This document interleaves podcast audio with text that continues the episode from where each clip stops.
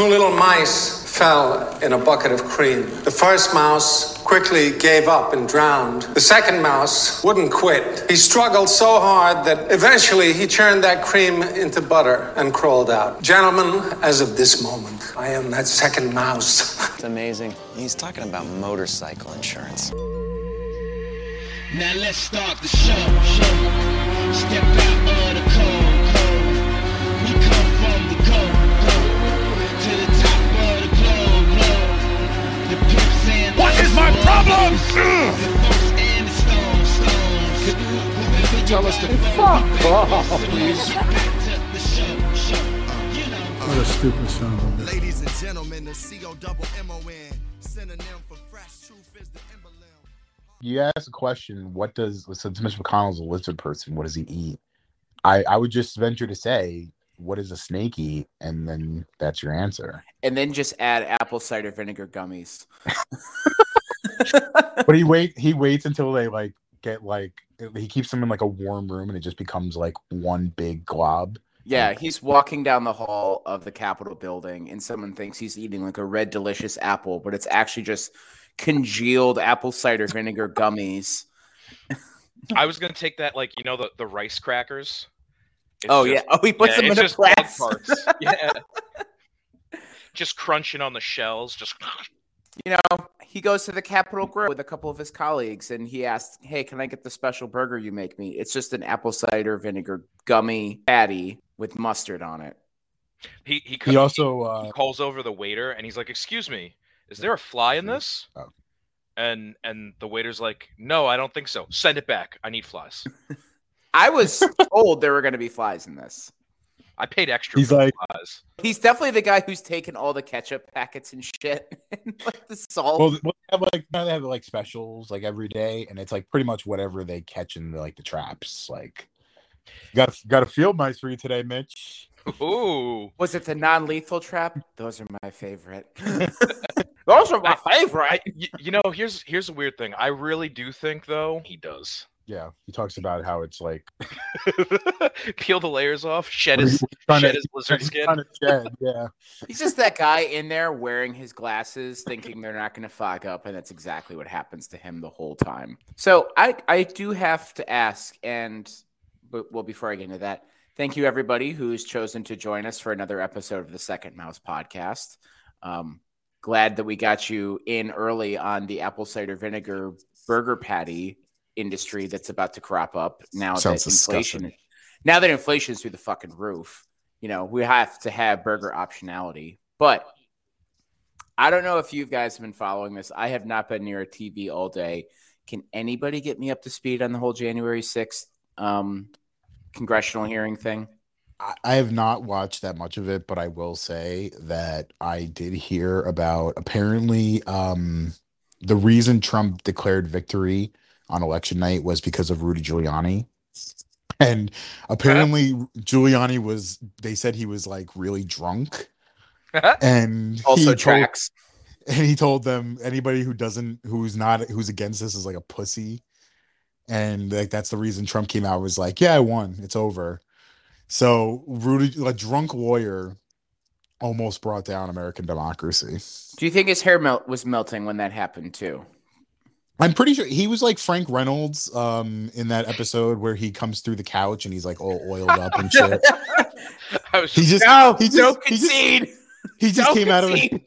You're all sitting in the fucking Oval Office and he comes through the couch like, oh, like don't concede, declare victory. How did you get in here? Don't concede. He's like, I live here now. He sleeps in the, the top bunk of the bunk beds that are in Barron's room. Do you think Trump like tucks him in at night? Barron? Yeah. No. No, they probably locked him they probably locked him on the third floor and then never saw him again for four years. Serious question. Has Trump ever said I love you to his children? One of them. Ivanka. We all know that one. Yeah. I love you so much. You're my favorite child. Yeah. You're not like you're not like stupid Eric. I'm right here, Dad. Shut up, Eric. Kiss me right here. You fucking dummy. No, Eric. Not on the cheek. Not on the cheek. Right in the lips. Don, yeah. Don Junior's just doing a line on the fucking other side of the room. He's like, "What about me, Dad?" He's like, "How about me, Dad?" Just fucking, just, just fucking mimicking every fucking word back to him. Like, oh he, man, he really is the Kendall Roy of fucking Trump family. Like, uh, hi, Dad. Yeah, he just assumed that like the only way my father will love me is if I also get into the Sudafed game. But he just went overboard. He said, I'm going to cut the line on the Sudafed, just get right into the cocaine. That man has fucking nasal drip every single time. Like, I, like growing up on Long Island, you know what drip looks like. Yep. Like, oh, no, it, of... it's it's a very distinct sound. That, But you but you see the you see the nose just moving, like moving constantly. It's doing a little boogie. Yeah, he, he's he's either got really bad allergies and, or something else going on. Uh, but yeah, so to get him back, uh, that's all I've kind of paid attention. I, I know, I already know he's guilty. Like, we already know what he did at this point. Like, I don't need it, some fucking committee. What's is up? It going to matter though? Does any no. of this matter? Is this all for show now? Uh, yeah, it's theatrical at this point, in my opinion. I, I don't think it, like, I mean, I'm tired of thinking that like somebody's going to do something about it, because uh, like the other, the other day, it was yesterday, I think they came out and said that they, like, the Justice Department, like, they were saying that, like, they have enough evidence to convict him, mm-hmm. and then the Justice Department should move on it, and then Adam Schiff, like, immediately backtracked and was like, well, you know, it's up to the Justice Department, but we think we have enough evidence, and it's like, they're not going to do shit. He's going to run in twenty twenty-four. I still think that Trump is toxic enough, because I think that anything that happened after the election... Even when, like, even when um, Joe Biden was sworn in, I, I think that Trump has not done enough for people to be fully bought in anymore. I think the he's been replaced by some of the other lunatics in the party. I'm still one hundred percent confident that if he ran against Ron DeSantis, Ron DeSantis would beat him. Because he checks all the boxes in the sense that he provides all of the the fuel that hardcore Republicans want in life. Like, he's already gone to war against Disney. He's already done the Don't Say Gay bill in Florida. I, I will agree with you that they may they may look at it in the sense of, like, it's easier to back DeSantis at this point. There's less controversy, whatever you want to call that, like no January sixth problem, no COVID issues. Um, I don't know, though. I don't know. What do you think, Otto?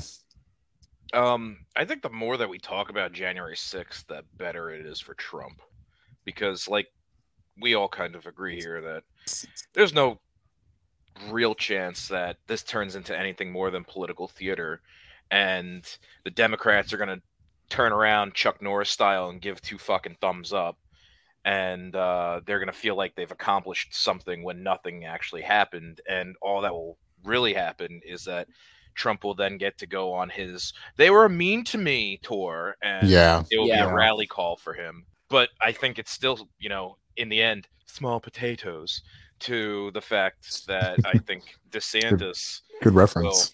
Will, yeah, um, DeSantis essentially rising up the ranks. Though I, from I was reading an article the other day, it sounds like, you know, er, like the Republicans are putting together their tour de force of of candidates for the primaries, and there's there's going to be a lot of them from all over trying their hand, and it might be very interesting to see how it plays out. But inevitably, yeah, I think you got to think of it like the Republicans as like their rise is like Thanos collect the fucking stones, the Infinity Stones for his gauntlet, and like right now I think DeSantis is the one that has most of the fucking stones, and he'll probably complete the gauntlet first. Yeah, and, and Gatto, I'm going to agree with you, because uh, Bernie Sanders the other day came out and, and rightfully said that you can't bumper stick your way to win. And he said you can't win by calling the other side bad. Like, I'm paraphrasing. Yep. But like the, the Democrats' playbook over the last, I don't know, ever really since Obama, and it worked with Obama because of how bad Bush was. But you can't just go out there and go, we're better than them. Like, you need something substantial. You need policy. You need, like, a plan of action. And Democrats are kind of just flailing around. They don't really know what they're doing. And honestly, I, I think they're going to dump Biden pretty fast. Um, come, I think I think probably by the they actually probably might try and do before midterms and say that he's not going to run for re-election. But the problem is they don't have anybody to go against DeSantis or Trump that's really going to move the needle at all.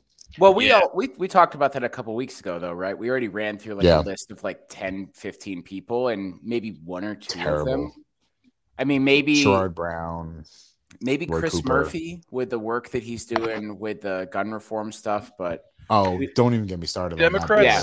We we've had that offline conversation, and that's a whole other thing. We should we and, should talk soon about that bill, though, because it's terrible. At, yeah. at this point, I feel like Democrats should just run people that nobody knows about, and hope that they have the charisma that none of these Democratic candidates actually have, because it doesn't matter what experience you have. We clearly, as an, a nation, uh, we're willing to vote in a guy who's never spent a day in office in their life to the highest office. So, like, you might as well just go out and get someone who's who's fucking charismatic and fucking rich as shit and just likes to Paul Pelosi. With... Yeah, dude. No, yeah, seriously, people would respect that guy because he drives drunk. You were talking about uh, the the governor of uh, Illinois, Tom. Um, yeah, J B Pritzker. He might he's be got, the one. He's got a shot, and ultimately, too, he's got money to do it, too. Like, I think that's another thing that is unfortunate about the way that we do politics in this country is you, you also you need to be charismatic, one. You need to have good policy, or at least play it off like you do.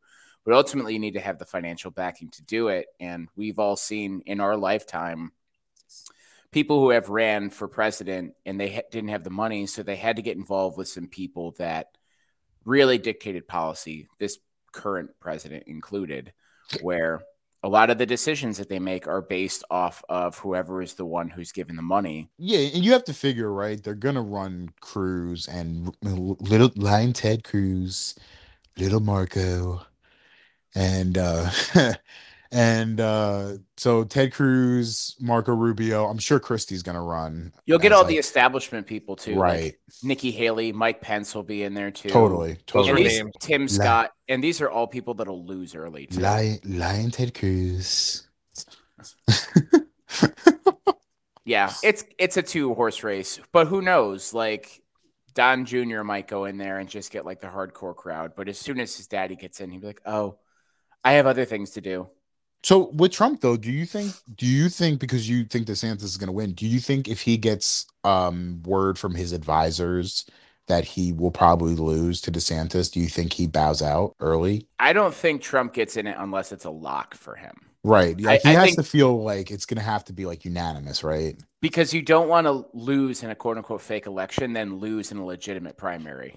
That's what's so funny about this to me is that like they're talking about winning the House back and all that. And I'm like, I thought elections were rigged. Right. I thought they lied. Uh-huh. You know? Like if, if they're rigged, then like, what is your point? Like you, you're just going to lose every time. Like, and, exactly. and that's, and that's why they lost in Georgia. That's why like uh, Ossoff and uh, Warnock won, because Trump was pretty much like, it's a rigged election. Don't even fucking bother voting. Yeah. So it's like, why, like, why are you even talking about it? Then you're going to just lose. Oh, unless you want to admit that it's not fucking rigged.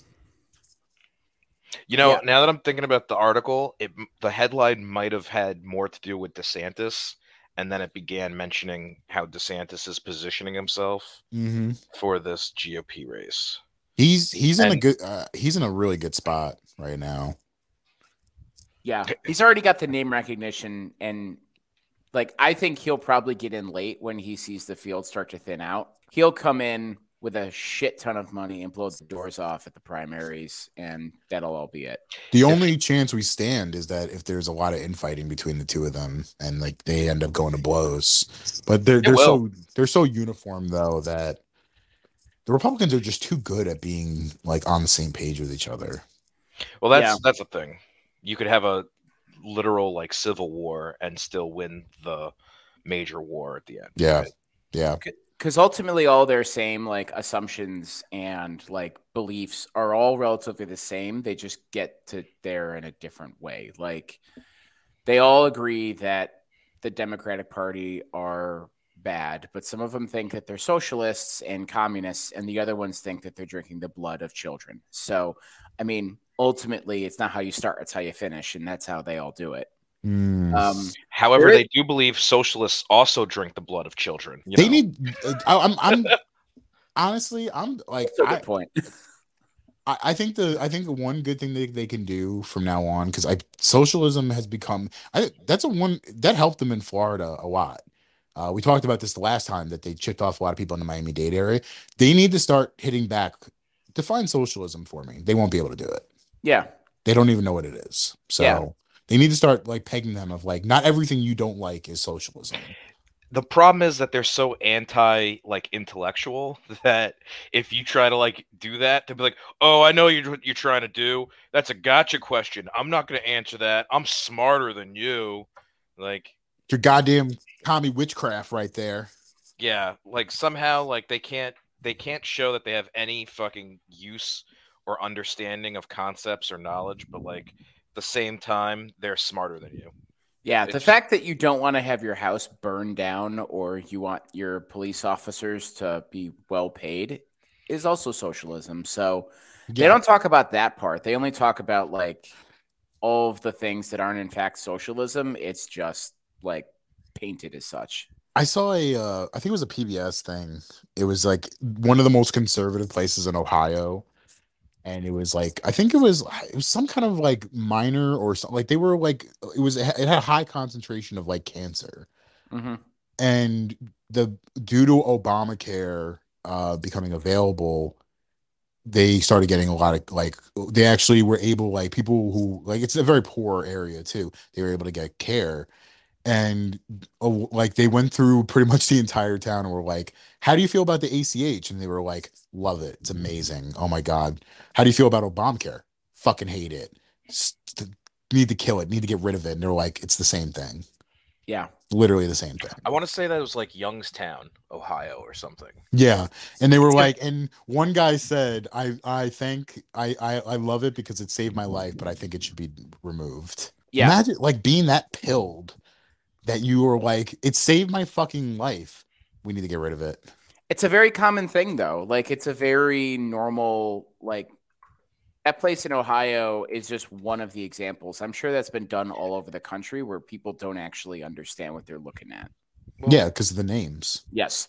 They they jump all over it, like, because, yeah, it's it's a fo- it's an area that's still, like, Fox News had heavy influence in. Mm-hmm. And, like, you know, they sit there and they they make these things like all about Obamacare is like, you know, a way to help like illegal immigrants or some shit. And next thing you know, built in this like weird narrative with racial undertones that these people are just eating up. You know what I mean? Like they do it with that. Like I, wa- I was watching, I think last week, they were talking about this caravan that's that's walking to that summit in California. Mm-hmm.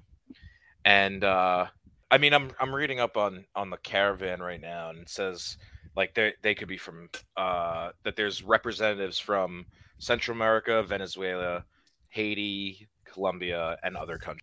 Yeah. So, out of curiosity, do you all think that this is a thing to say? But is this just right wing like paranoia or right wing like outrage that? Again, there is another caravan. It seems like this happens once a year where, ah, migrants. Mid- midterms are coming. I, yeah. I want to say that they were that these are this is a group of like political activists to underscore an important message that they want to make clear at the summit. And um, I haven't heard like the border the Biden border crisis that Fox runs daily from like noon to about three p.m. Um, that that just kind of went into the background because they put this into the foreground, and it's mm-hmm. just a constant like. There's always some sort of like fucking racist message running across Fox screens about immigration, like on the daily, and they just create these boogeyman narratives all the time. It's making- it's it's on at the gym, and it is crazy because like I don't hear the sound. I just see like the the Chiron, whatever they call that, And it's always like Biden's worst week ever. And it's like, it feels like that's every week for you. like, I, like, listen, I'm not going to sing the praises of Joe Biden to anybody. It's a little ridiculous after a while. Yeah. yeah. It's, again, it's it's very easy to not be in power because you can also be incredibly critical of those who are. And I'm not saying, I think we're all in agreement, Joe Biden has not been a, Awful. a good a good president thus far. Um, but one of the one of the worst in recent history. We've also seen this with Obama when he was in pres when he was president, where basically all of his all of his initiatives and agenda was stonewalled, and every week was the worst week ever. And then, you know, once Trump became president, it just became a shit show for every tweet that came out. So go ahead, Gatto. I was going to say, let me offer you a different take on that. Let's just suppose that it has been progressively a worse week each week since then. Like, it has just constantly been a worse week. Have we had, like, can you recall, like, the last time someone was like, this was a good-ass week? I don't I don't really recall. Maybe maybe the week that we knew Trump was, Trump had lost the presidential election, like... Did, did he he passed some bill, I remember, and everybody was like, oh, man, that's a, that's a great job. But, like, the problem is, like, the one thing I hate about Biden the most is that he is... He is of that old school mindset that you can still pass bills, and they can. But I think, if anything, bipartisanship has proven is that bipartisan bills fucking suck. Oh, they, they don't really do anything. Don't. They don't do they anything. Don't... Have, has anyone looked at the gun, uh, the gun bill? It's fucking awful. It's it's just action and name only. There's it it it's going to provide more money for local governments to essentially turn schools into goddamn fortresses. It's yeah. And it's going to, it has the boyfriend bill, which I think, oh, the boyfriend, boyfriend clause. Loophole. Right. Um, and a couple other things. It doesn't change the age to purchase a, an assault rifle. It doesn't um, do anything to try and limit the production of them. It doesn't have any buyback in, in there. It's, it's just, it is very much.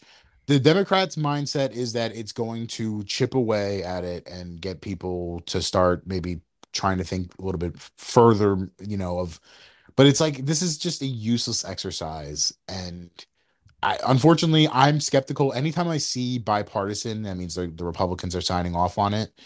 I'm already skeptical before I even read it. But when I read it, it was not good.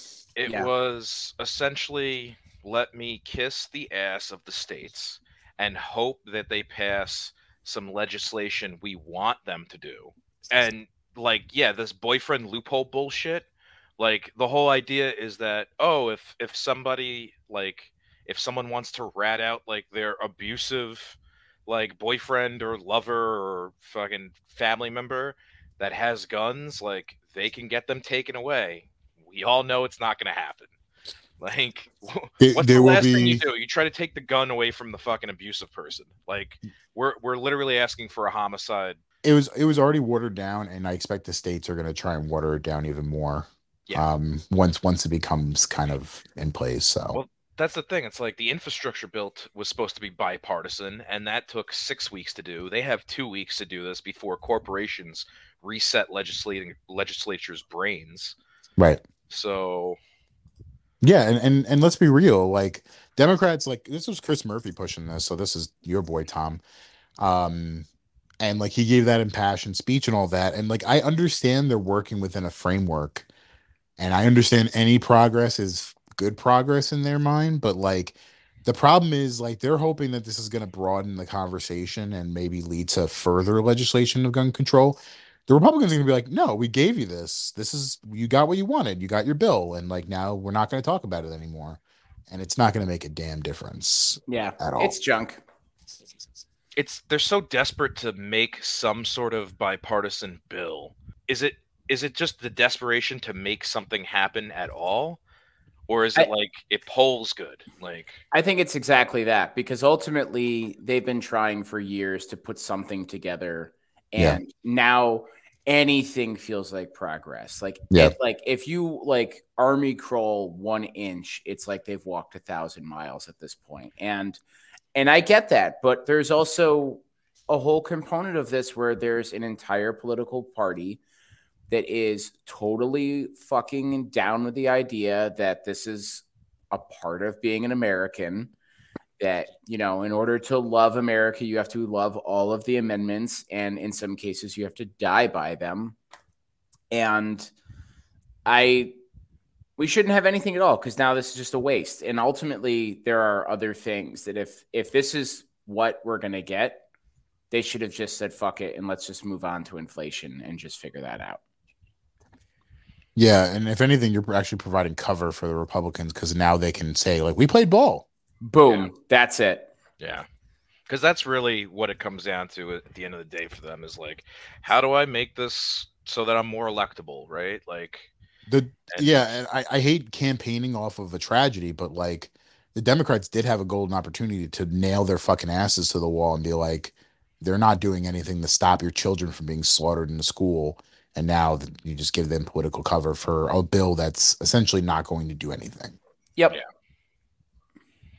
Yep. Dumb. And, and it'll make them look like they're yeah, and they'll they'll look like they're unable to lead. Yep. More so to the point. And you know what? I'm kind of at the persuasion that they don't know how to lead. No. They're too fucking weak. They're they're too fucking middling. Like, you don't know how to do to do any sort of leadership. Like, you've been watching your ass get handed to you, and you. You still haven't taken notes. Like, come on.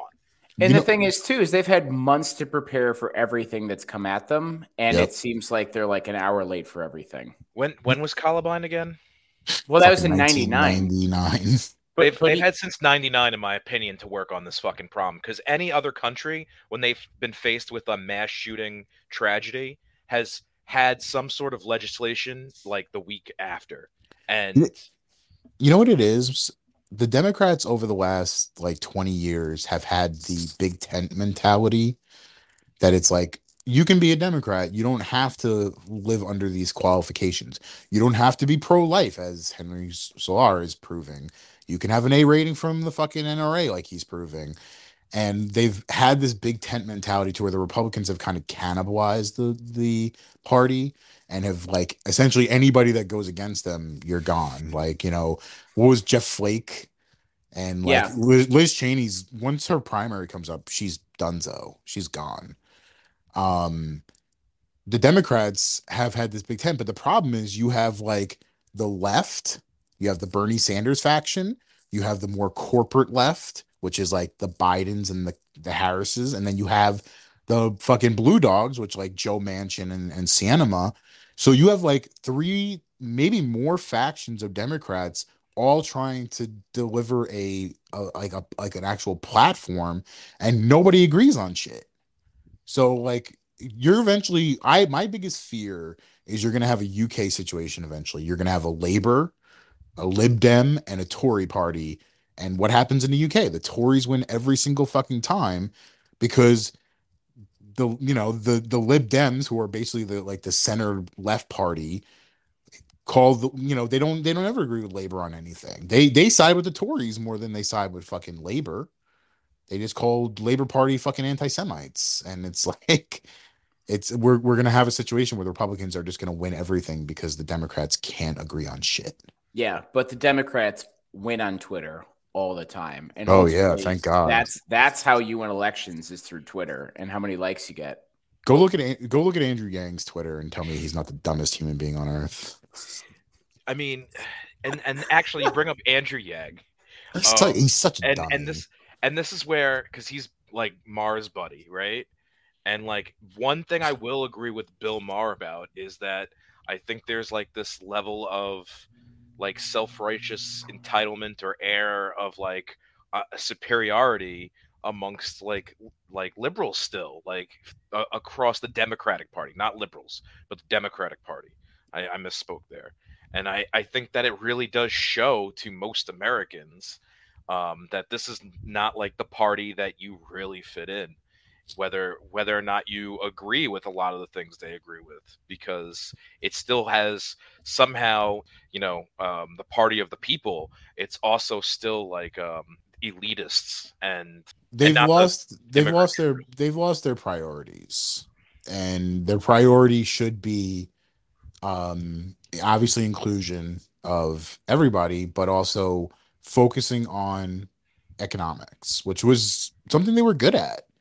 And I mean, look at the fucking exit polls for twenty twenty. What was the, within the fucking age of the hot spot of COVID, the number one priority when it came out of the exit polls was the economy. And like the Democrats were very focused on building the middle class, um, unions backing fucking labor, and they've lost their way. They got into the fucking hands of the insurance companies, the credit card companies, and they they they they've lost their way philosophically. And now, if you're, I mean, pretty much like anybody to the left, anybody to the left of fucking Joe Biden is a socialist to them. They'll the, side, they'll side with the Republicans over Bernie Sanders. The thing is, though, is like, and you can do this with both parties at this point. Like, you know, the Republicans will say we were the party of Lincoln, when that's in fact like one hundred fifty years ago, and Lincoln would not even recognize.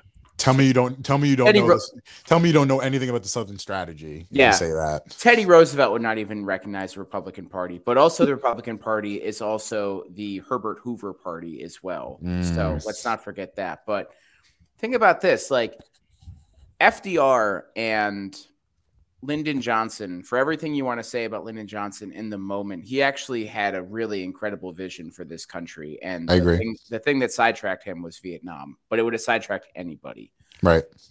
But a party of F D R that was heavily pro-union, heavily pro-worker, yeah, heavily pro-middle class and providing a better life for people, like Social Security was there. March of Dimes was another thing. Like all yep. of these initiatives were things that fucking Medicare, Medicare. Exactly. One like, of the most popular social programs in this country is Medicare. The G I Bill, another yep. one. All of these things that are still around that you could also like evolve into newer programs. All of these things are still widely popular. Yep. And I don't understand.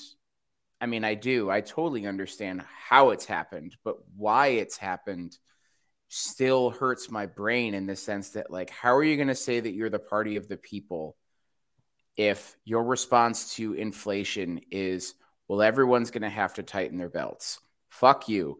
seven dollars a gallon of gas means a lot more to somebody who makes thirty-two thousand dollars a year than somebody who makes three hundred fifty thousand dollars a year.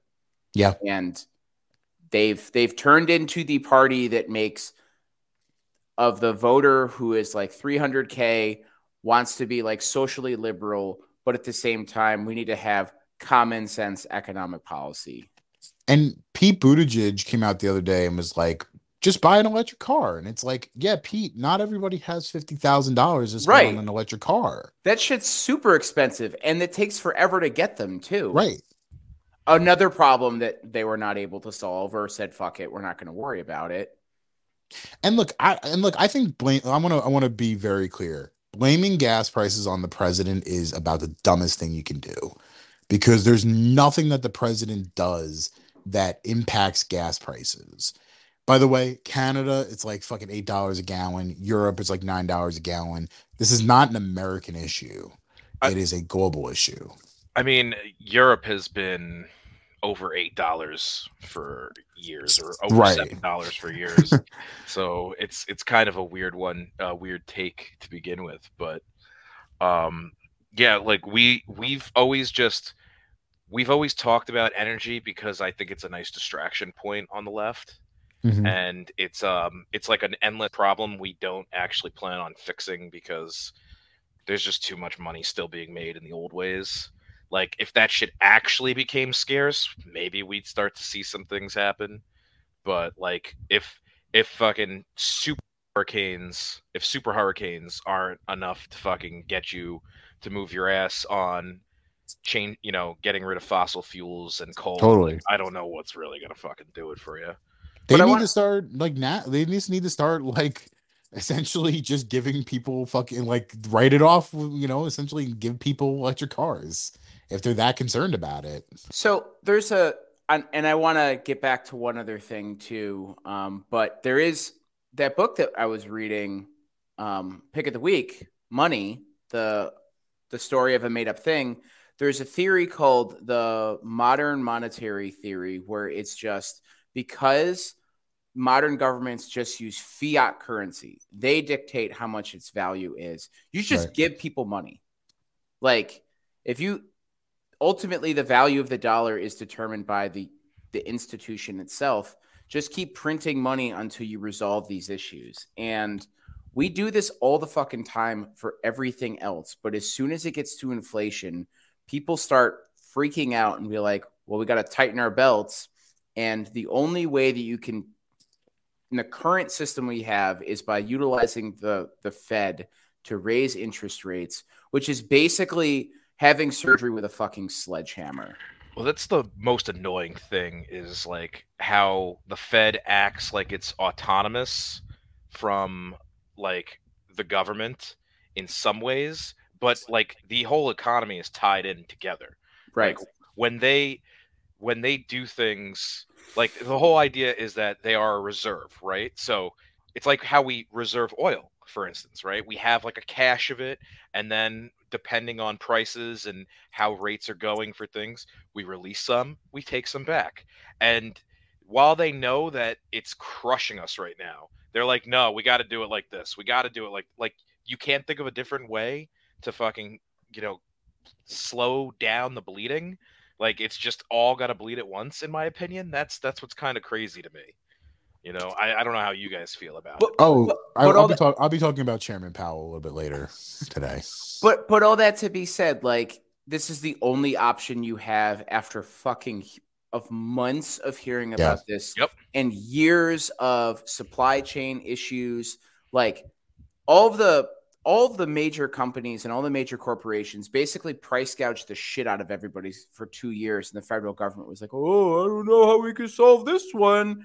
Like, you have the levers to change this. You have levers to, again, fight for the people. And fighting for the people is also a very popular thing across the board, regardless of whether you're Republican, Democrat, or independent, or you're from fucking space.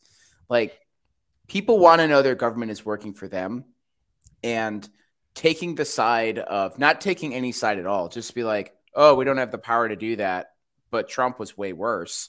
Has has screwed us, and we've just we've seen the cliff coming for so fucking long, and we're just like, there's only one way we could solve this: drive faster, drive faster, and, yeah. So now we have to create a recession and have people laid off and kill the housing market, and not in a good way, by the way, in order to get us back to where we're supposed to be. It, yeah. It's funny. It reminds me of, like, you know, in the, the opening scene of The Other Guys, where you have Samuel L. Jackson and The Rock. Yeah, they jump. Yeah. They jump right. But, like, you know, it's also kind of funny, too, is that uh, America, I looked this up today, actually. America's had forty-eight recessions in two hundred forty-four years. So it's not an uncommon occurrence. It's something that happens all the goddamn time. And it's... Uh, you would think that because it's so common, because it's happened so many times, and granted it happens less and less frequency in the modern age, we would have learned enough about how to deal with it. But you're right, Tom. You're right, Q. We just somehow find ourselves back in the situation, and it's we're up a fucking creek with no fucking paddle, and we have to drift aimlessly till we get we we come to soft land somewhere, you know, and, and hike back up. It's fucking Groundhog's Day. I, I will say, though, and, and many of those occurred during the eighteen seventies through the eighteen nineties, where the government basically said, fuck yourselves, you're on your own. And the government didn't do anything for like thirty-five years. Wow. That that doesn't sound unlike right now. I know. Truly, tr- truly groundbreaking. Shit right? Out of luck, guys. But that but that also happened in the nineteen thirties, too, where Herbert Hoover basically said, I don't know, this is like we laissez-faire economics was a big theory back then. And then F D R was able to slowly start to peel away at major issues. And ultimately, the the American economy would have been resolved, but it would have taken much longer. But World War Two stepped in and just like put it into overdrive. But that's happened in the seventies and eighties as well, where the government was very lax. And now we're doing this exact same thing again, except the problem is this time around, we can't fucking agree on anything. And there's also no solutions to be had, except for raising the interest rates, and again, hurting an already shrinking middle class of people who don't have the money, but they're paying thirteen dollars for a rotisserie chicken now when it was six dollars a year and a half ago. I love rotisserie chicken, but I'm not paying fucking thirteen dollars for that. You know, Tom, to go back on what you said before, and you're right, the biggest crime nowadays is inaction. Because more casual, like, I, you know, I follow politics to a certain extent, so do you guys. Um, the average person who doesn't, even if it's something that's not good legislation, they'll see it and go, it's action. Yeah. Like, uh, one common occurrence, if I ever, if I ever talk with people who don't really follow politics, is like, Biden gets nothing done. Trump got everything done. And I'm like, it was terrible, though. They're like, yeah, but he got stuff done. And, like, that's been the biggest thing recently. Like, that's how brain poisoned we are. Like, I, I'm convinced that Ronald Reagan poisoned everybody's brains. Like, it was like a lead poisoning thing. I don't know. But, it's like, fluoride. Some, it's yeah, fluoride. It's, it's got fucking goddamn fluoride in the water. um, this is now sponsored by InfoWars. Um, It, by the it, way, like, bone broth has not gone up in price, by the way. Fucking that's goddamn right. Because it's made by a goddamn American company. There's nothing, I don't know if you guys have ever seen um, it, John Oliver, just, just just a segue for a second. John Oliver, if you ever have like, a, if you're ever like not doing anything, YouTube, John Oliver, Alex Jones, he does like a twenty minute segment from a couple years ago. It's fucking incredible. It is funny. Watching him drink the bone broth was incredible because he just, he, you can tell it's the grossest thing he ever had. It might have been the hardest thing he's ever had to do on that show. Yeah. Mainly like, uh, mainly because like, like if you go back and watch Alex Jones on there too, like, like, it looks a lot different. I think they put something in Alex Jones, like maybe they put like a fucking milkshake in his, because it looks a lot better looking. And even he's like having trouble eating, like taking, like drinking it. He's like, just like you can tell he does not like it. I mean, I don't understand. Like they they basically boiled down a bunch of bones to get all the the marrow and collagen out of them, and, and then, then they tried to make it into a chocolatey treat. What yeah. could go wrong there? I do love me a chocolatey treat with some chicken bones. Ooh, give me them chocolatey treats. I mean, is it the salty and savory components that only really yeah, work in chocolate and pretzels? Or is it just like... If you want that, go get a maple bacon fucking donut at Duck Donuts. You know what I mean? Like... Shout out Duck Donuts. Yeah, that shit's legit. Two Second Mouse runs on Duncan. Yeah, no, but like going back to what I was saying was that, like, you know, since the eighties, like you're seeing this this like crazy rise in like people who just think that any action is good action or any or no action is bad action. So I, I, I'm I'm convinced that people are like still feeling the effects of, of Reaganism in this country. I mean, the man won forty-nine states in nineteen eighty-four. Shout out to Minnesota. Yeah. Um, the only true blue state out there. Keep fuck New York, fuck California, fucking goddamn fucking Jesse Ventura's Minnesota.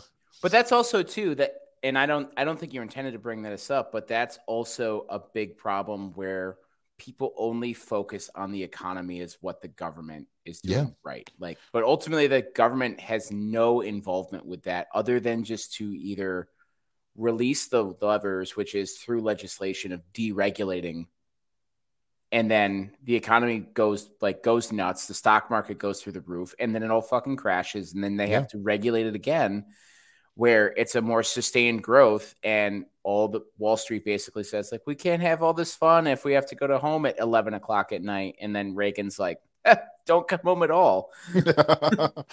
Well, no, and, and and like, you know, you you see like wage wages have been pretty much stagnant. You know, the the marginal tax rate in this country, I mean, like at one point was like ninety something percent during Eisenhower. Mm-hmm. And like now it's like if they like Obama tried to push it to like forty percent and they were like, you fucking communist piece of shit. And it's like like I mean, Nixon, I think it was like Nixon lowered it to like sixty. And then the bottom dropped out with, with Reagan in the eighties. It was like thirty percent.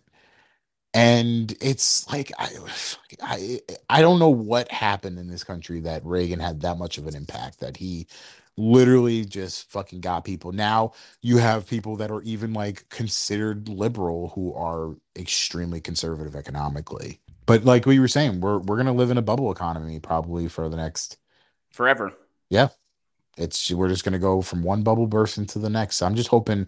I I, I was hearing like like I, I think I read something about like somebody was like offering like, like what what are those like mortgages, those subprime mortgages? Oh yeah, those teaser rate things. Like they were offering like oh, just fucking history just repeating itself over and over again. Because like no one's gonna be able to buy a house. No. At this point. That's like the first, I think, because of the excessive price of purchasing a house and all the fees and everything else that's involved in it. Like, it's the first thing to stop and completely halt.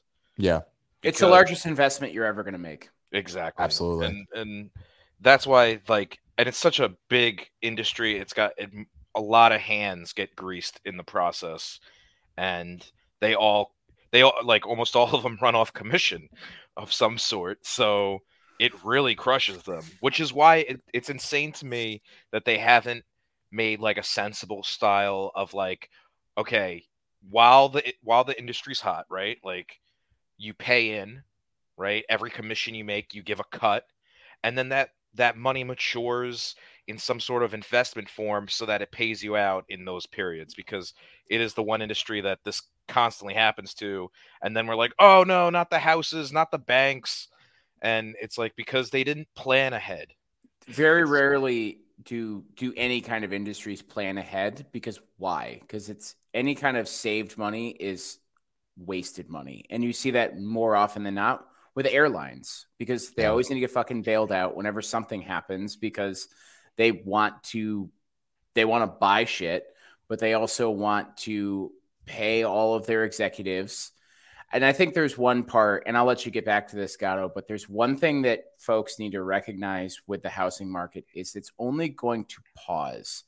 Prices aren't going to go down. They're just going to hold steady. And then we'll be back in a year when like the demand for housing is fucking insane, because at this point, no one's also going to build houses either. We have we uh, yeah we don't we can't even fill the houses we have. And by the way, you're right. Prices will never prices don't ever go down. No. They they literally once they go up, they're up. They stay there. Yep. Got to go back to what you were saying. Uh, it, it, well, no, I mean, you know, t- just exactly that is like, I think we we don't do like, for instance, right?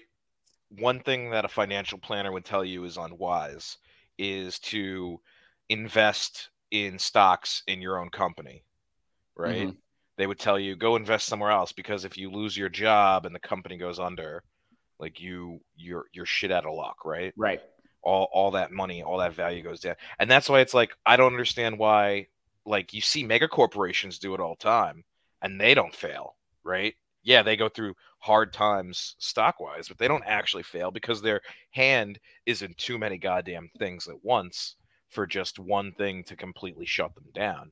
And I don't understand why, even though I understand that every like things are smaller and it's not going to cover you completely, I don't understand why other industries, other businesses haven't done a better job at just making ways of preparing for these, because we know they're inevitable.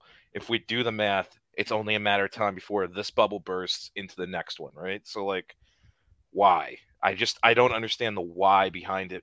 I mean, I get that we just, this is how we do things because we're dumb as fuck, but like, why?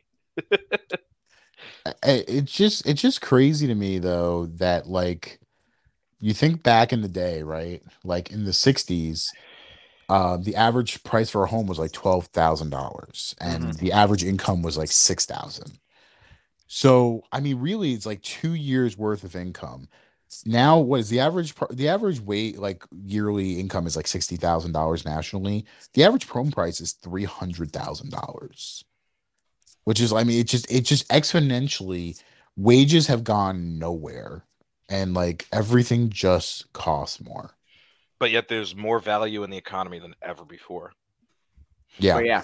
So, just to clarify that, it is the average annual income in America is fifty-six fifty-one nine. It's has it gone down?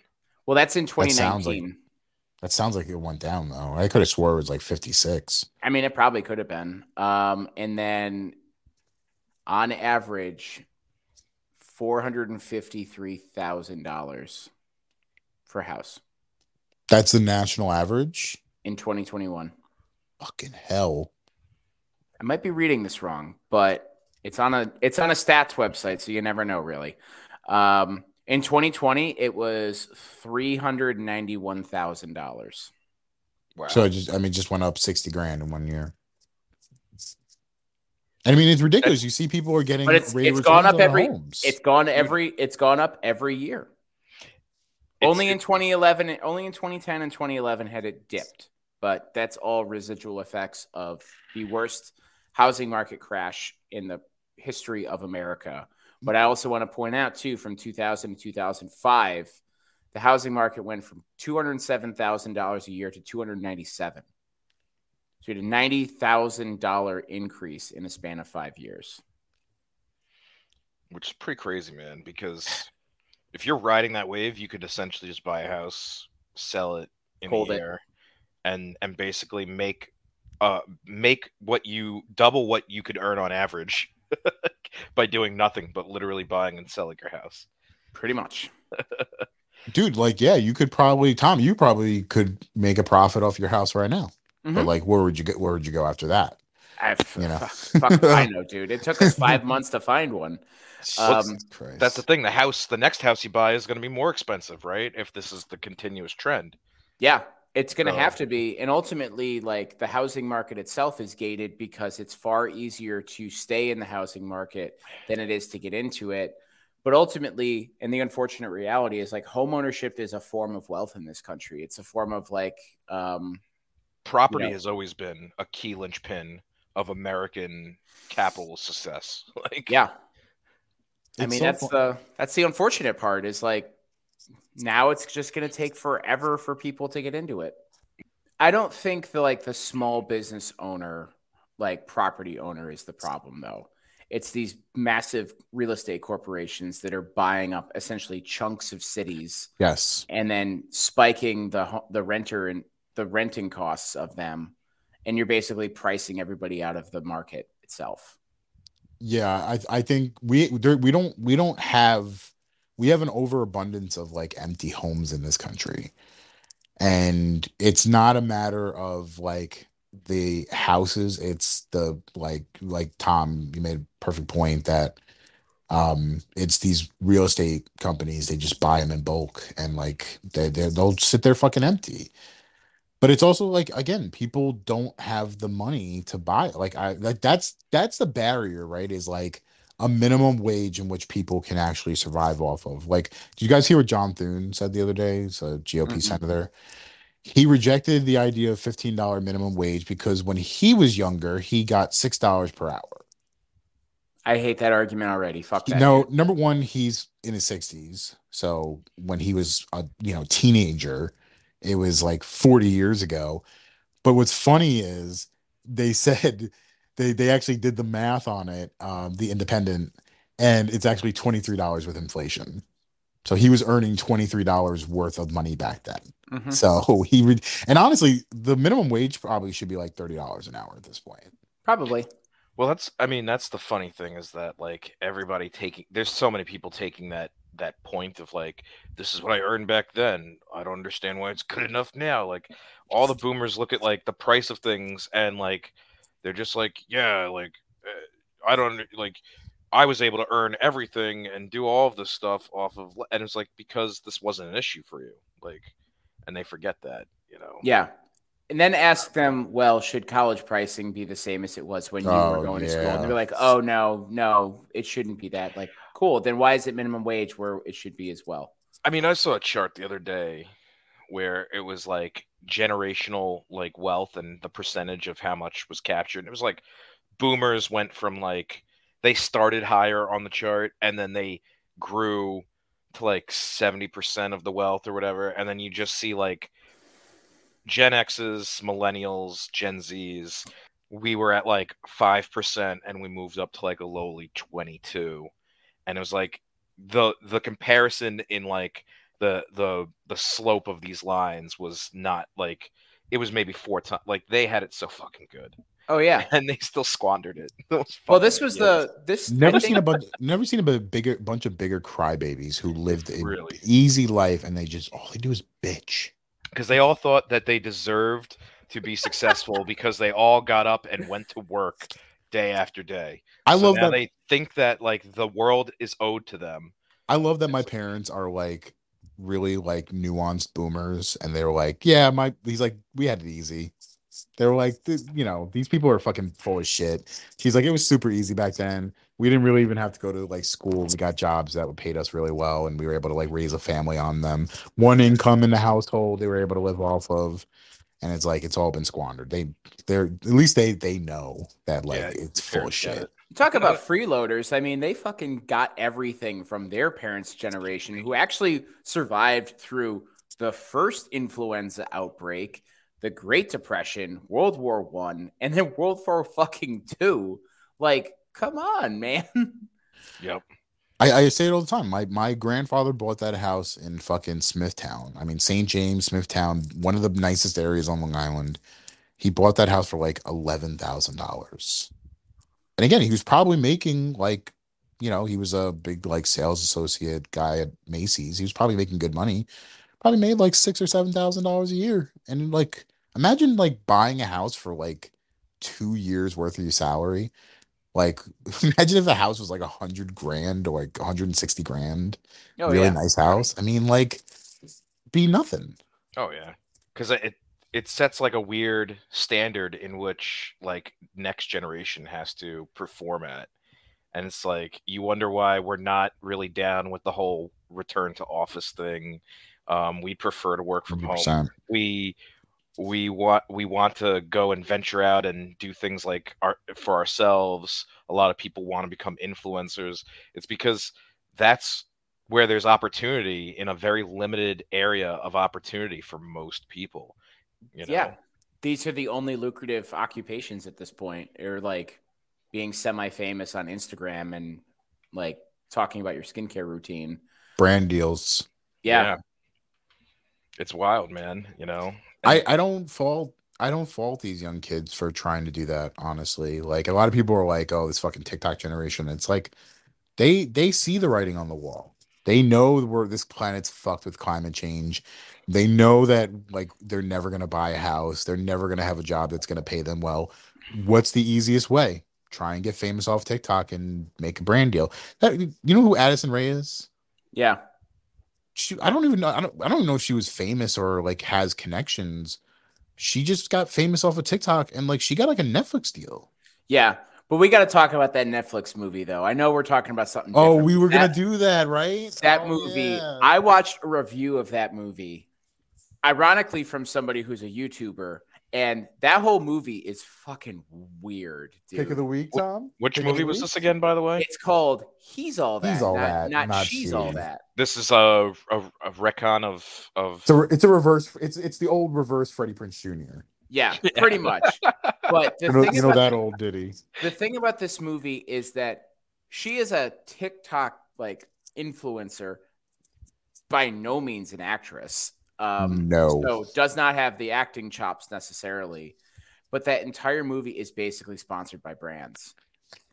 Like, like I'm gonna I'm gonna go win her back, but at first I'm gonna have this ice cold Pepsi. I'm gonna so, eat these Doritos first, mm, and I'm gonna hold the bag Pepsi. So strangely, like you would never hold a bag. This like, um, like, hang on, I have to find this guy's name and give him some credit because I would not have watched that movie, but watching his review of it was hysterical. Go, I got him. Well, it's just funny because I think this is uh this actually my pick of the week. Um, I wasn't going to mention this, but now that we're talking about it, I've noticed on Netflix a lot of the new releases, a lot of the new movies happen to have product plugs in weird places. Yeah. And uh, I think this is just Netflix's way of finding budgeting. You Are know? you talking about the Sandler uh, movie? Yes. Yes. Hustle. That's yeah. that's my pick. I, I I didn't I haven't seen it yet, but I heard there's like really obvious product placement like in a lot of scenes. It's that, it, that that was very much this He's All That film. Yeah, very much so. Like the running joke is that he just loves like fast food and he's just eaten K F C or fucking McDonald's everywhere but he goes internationally. That that is a that is inherently a Sandler thing though. Yes. Because Popeye's chicken in in uh, Little Nicky, in, uh, Little Nicky. What was it in Big Daddy? He was he loved something in Big Daddy, right? McDonald's. He loved McDonald's. Oh, breakfast. Hooters, Hooters, and McDonald's. Hooters and, uh, and Big Daddy. Daddy. Hooters and McDonald's. That would be the best yeah. Hooters ever. A McDonald's in a Hooters that's also in a McDonald's. Welcome to the Sandlerverse. It's like Inception, but for fast food. And everybody's wearing sweatpants. Yes. God. Sweat sweatpants and jet jerseys. And then Subway and fucking Happy Gilmore. Mm-hmm. Holy shit. I never really even put that much thought of into this. What about Billy Madison? Mm. Snack packs. Yeah. Pudding. you, gotta, you gotta cherish it. uh, Danny Gonzalez is his name. And so if you're if you're looking for a good joke on YouTube or What's some the, reviews, is that the name of his channel or is that uh, is that his name? That's his name. Let me uh, let me click into this real quick. Yeah, Danny Gonzalez is his, is the name of the game here. Okay, Danny Guns, huh? And this guy's made cash too. I think he uh, I think he's been doing this since he was in high school, and now he's like twenty-six or twenty-seven. But he pointed out, he went through the credits of the He's All That film, and all it is is just sponsorships from, like, Downey, sponsorships from Lexus. And he's like, I watched this movie. Downey? There's not a single car in this movie. D- wait, Downey? Like, like the paper they have towels. Sp- yeah, like, like, did they have a spill? Did someone wipe their ass on screen? Like, what happened here? Literally in the back. Oh, like, my God. Like, out of frame or out of focus. It's but so bad. Okay, it's, here's... It's, Here's here's our goal, right? Within the next three months, we have to write a script that puts as many products oh, God, into yes. the movie as possible. I'm down with that, dude. And and the um, title will even even have like a, a sponsor's name in it. What about if they're all Coke Industries products? I mean, then it's just Coca-Cola. What, wait, what else? Sponsor. Wait, wait, who else? What is what is what else does Coke own? Georgia like Pacific. Georgia Pacific, Scott's Lawn Care. Oh, they, God. It's all chemical and shit. Petroleum stuff. Like, oh, that's not that's not encouraging. We can make it work, though. If there's a group of individuals who could make this work, I am very confident in the three of us. You sure you don't want to do like Nestle? Because like they have like a lot of different stuff we can do. A lot of different foods and drinks. That's easy, though. Oh, you want to make oh, so the difficulty of it all. Yeah, that's, that's I mean, the... it'll's probably going to be a slasher film, so he's going to kill somebody with a fucking Coke. no, no, no. They don't own Coca-Cola. Coke Industries does not own Coca-Cola. Coke Industries is all chemicals, dude. Coca-Cola, Coca-Cola, by the way, owns over two hundred brands worldwide. Oh, I mean, really, everything amounts to like five different corporations. It's like Nestle, General Mills, uh, PepsiCo. Yeah, yeah. PepsiCo, Frito-Lay, Frito-Lay, Coca-Cola, Coca-Cola, and maybe like a couple others. Johnson and that's like Johnson. John, John. No, it's another one. Yeah, Johnson and Johnson's another one. They're Is like Procter and own, Gamble one too. Yes, Procter and Gamble's yep. one. They all own every. There was like a huge chart that I saw, and it was like it shows you like every single product and where it offshoots to. It's fucking disturbing. Especially because, like, the fucking head of Nestle said that, like, water is not a human right. Sure. Okay. Can can we just name the movie Commercial Movie? Oh yeah. And and it's literally just like commercial through commercial. commercial or do you want to? Do you want to? This film is like, brought to you by. Yes. Or do you want to call it? Please pay us. We beg you. Like, please give us money. It's just like every scene we're drinking like a different drink and like the brand labels pointed out. Ooh, do you think we can get Kendall Jenner to recreate that Pepsi where she like goes to the protest and like hands the cop a Pepsi? Do you think we can I'm, get her to I'm recreate sure that? If we can get the rights. Yeah, I we don't even we, need to have her on set. We could just reuse the commercial. I yeah, I would agree. Except we need to reshoot it because the way it would actually work is if he if she handed that police officer a Coca-Cola, he would give her a Pepsi. He'd take it, drink it, and then pepper spray her. I'm I'm I'm actually picturing like The Purge, but with with like you know national brands. So like everyone's in a different Civil War faction. Based oh, on like God. the brands that they like. So like yeah, PepsiCo, PepsiCo's beefing with General Mills. Yeah, and and and they're and they're all running out. It's like West Side. It's like West Side Story.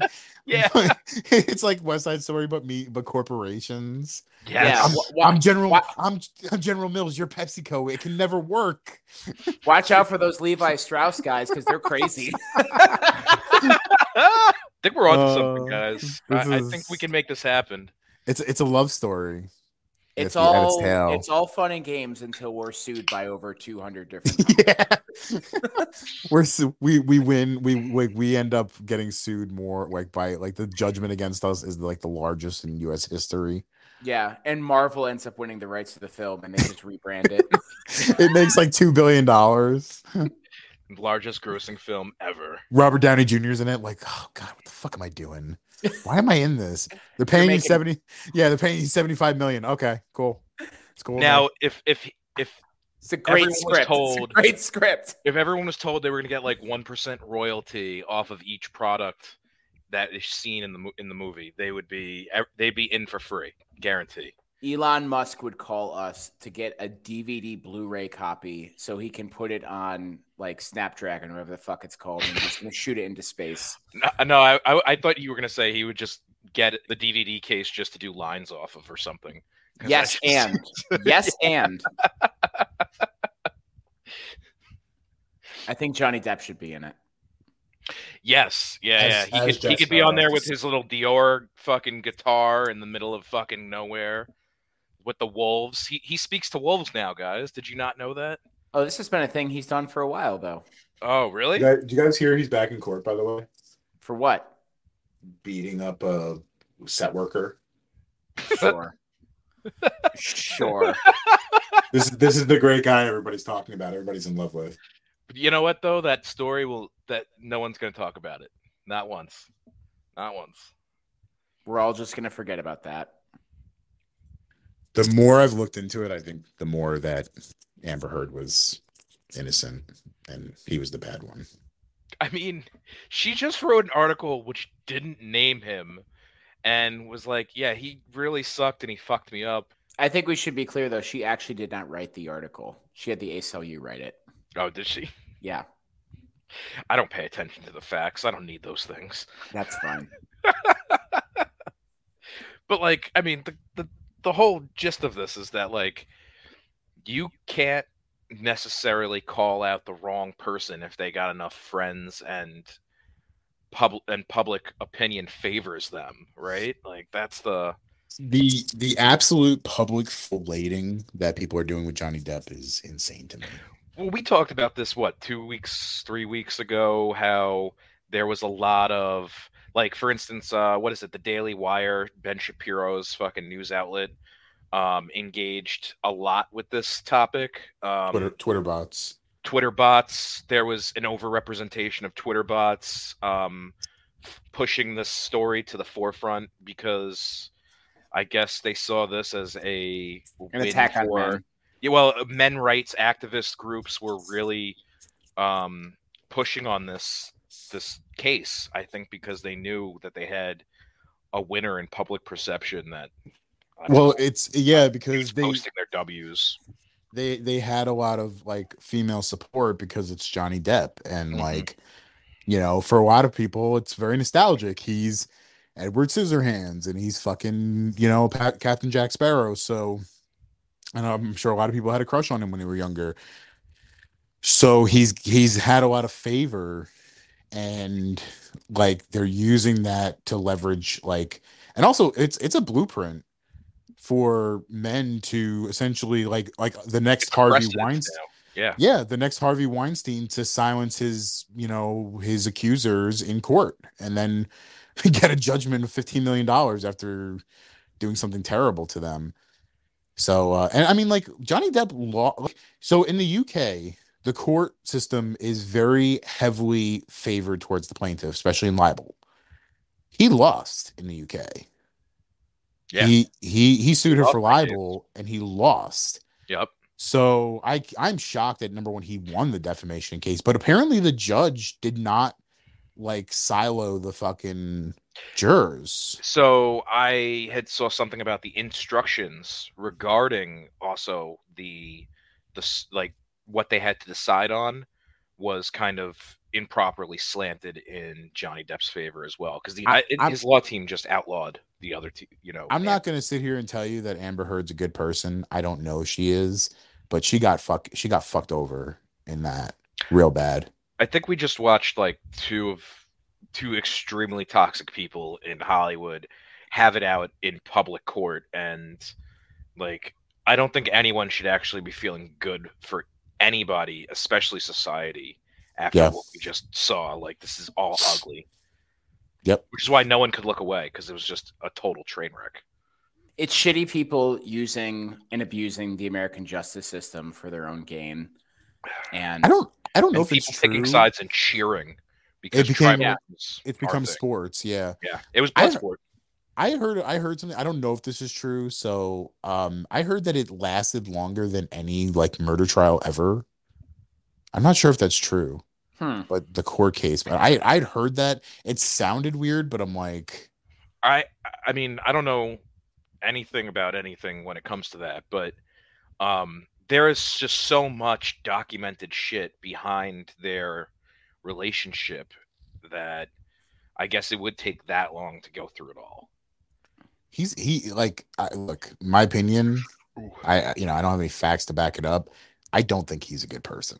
So no, he's probably I, shit. So as much as like you're, if you think that he was right in the the defamation suit, that's fine, but the literal cheering for him like he's some kind of like, oh look, he's so cute, and oh I love Johnny, you, and he's like, it's disgusting.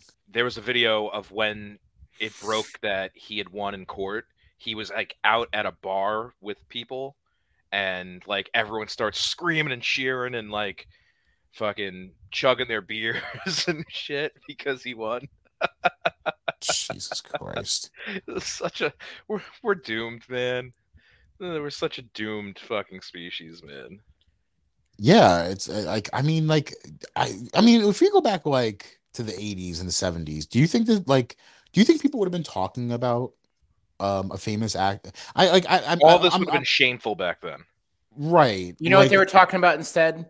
The um the the Joe McCarthy Red Scare that was happening in Hollywood in nineteen fifties, because that was actually that that shit actually had some real implications in people's yeah lives. That was actually like a real devastating, people like ruined people's career were ruined over that yeah yeah for literally for literally believing in a certain political faction or just being implicated in it too, right? Yeah.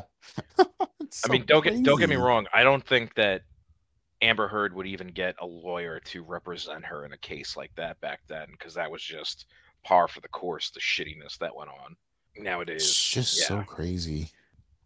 So it's I'm looking weird. it up. Uh, he no, so Depp is Depp, so in, so Depp is headed back to trial amid claims that he assaulted a crew member on a movie set in twenty seventeen. Oh, okay, so that's totally different. Yeah. So apparently, um, Brooks alleges that Depp reeked of alcohol, quote unquote, and punched him repeatedly even after he attempted to extricate himself from the situation.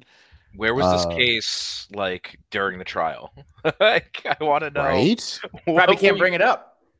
So some yeah, crew lawyers so some, were working against it. Yeah, th- another time crew members had said that he got into another verbal confrontation, but it did not get physical. This reminds me of Bo- uh, Bill Murray. Like we were talking about how they shut down a set because he was getting fucking yeah. aggressive again. Like, don't meet your heroes, man. They're fucking no. I mean, and and I'll, and I wanted to and I wanted to mention this also. The fact that Johnny Depp is a Roman Polanski apologist just proves my point. Yeah, it's pretty That's sketchy. Bad. And I and don't and do yourself a favor either. Well, actually, either don't if you don't want to. Look up that fucking. Uh, there was a back in a couple years ago. I think it was like twenty fifteen. There was a um, what do you call it? A, a petition to get Roman Polanski. Um, I think like to try and get him like free of like any charges.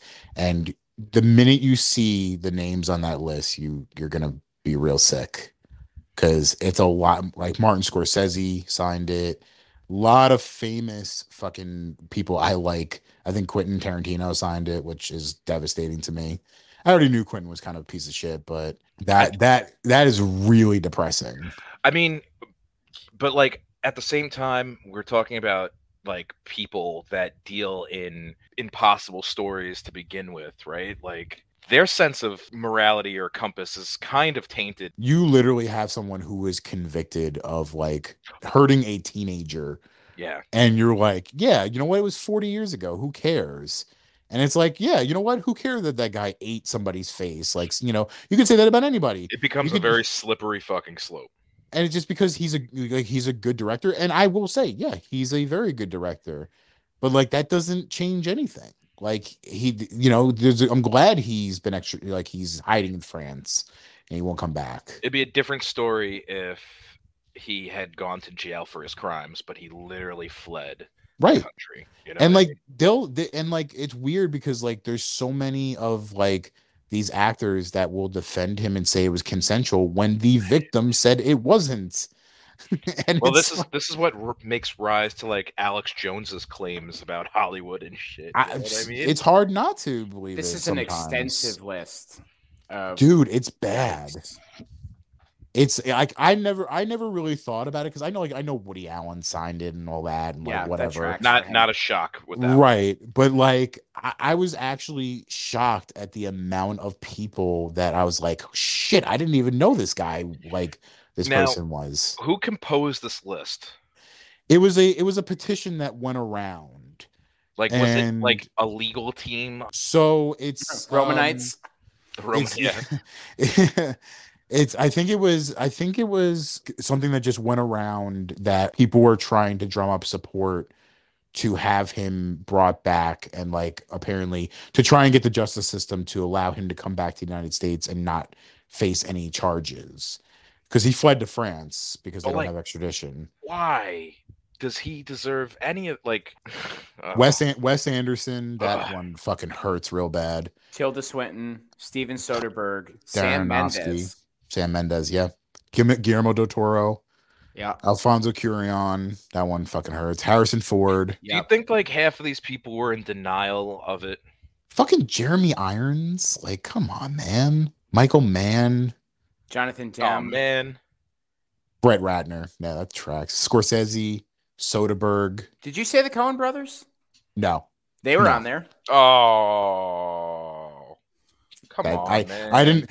And Tom, I didn't even that, see that one, and that one fucking hurts real bad. That one sucks. Emma Thompson and Natalie Portman Portman have since apologized for signing. The yes, petition. Yeah, but they refused to say why though. Penelope Cruz, by the way, was uh, what she worked with him, I believe, and then mm-hmm. she was asked about it and refused to answer. Does this guy maybe like have like dirt on everybody in Hollywood? Is that it? No, he's just he's a he's an Oscar-winning director, and he's made some amazing movies, and and people play the mindset that like, so the, the story so is it's denial. That, They're in denial that a guy who can do these things could also be that type this, of terrible person. So he obviously is famous because he was married to Sharon Tate. Sharon Tate, who was murdered by the Manson family. Uh, while he was away filming, I think he was uh, overseas, and ain't that convenient? Th- yeah, well, this was apparently. I think she was thirteen, and she apparently he brought her to a party, and she says that he gave her a drug, and she ended up he ended up like assaulting her. Now, again, the support hedges from the idea that they're saying it was consensual. She was fucking thirteen years old. Yeah. There's no such thing. And like, obviously fucking Johnny Depp was, there's video of him like saying like, oh, he's an old man now. Like, you know, it's, and I think he basically said like, it feels like they were trying to like, because like no one did anything about it for a long time. And then finally they like, were going to press charges against him, and he fled. And like, he felt like it was a coordinated attack on him. You can look it up. It's on YouTube where he's supporting Roman Polanski. It's disgusting. Yeah, the whole thing is pretty sketchy as hell. So never meet your heroes, people. The, like Cosby is a is a perfect example of like what he was a harm he was a harmless old man too, right? No, he's still a fucking he's still a monster. And by the way, make, he's, he's free because, sure. and he's free to this day because of that shit. That he's like, oh, this harmless old man. Fucking garbage.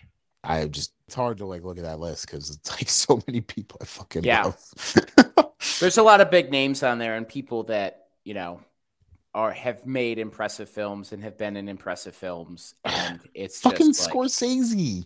This is why my role models are only in porn.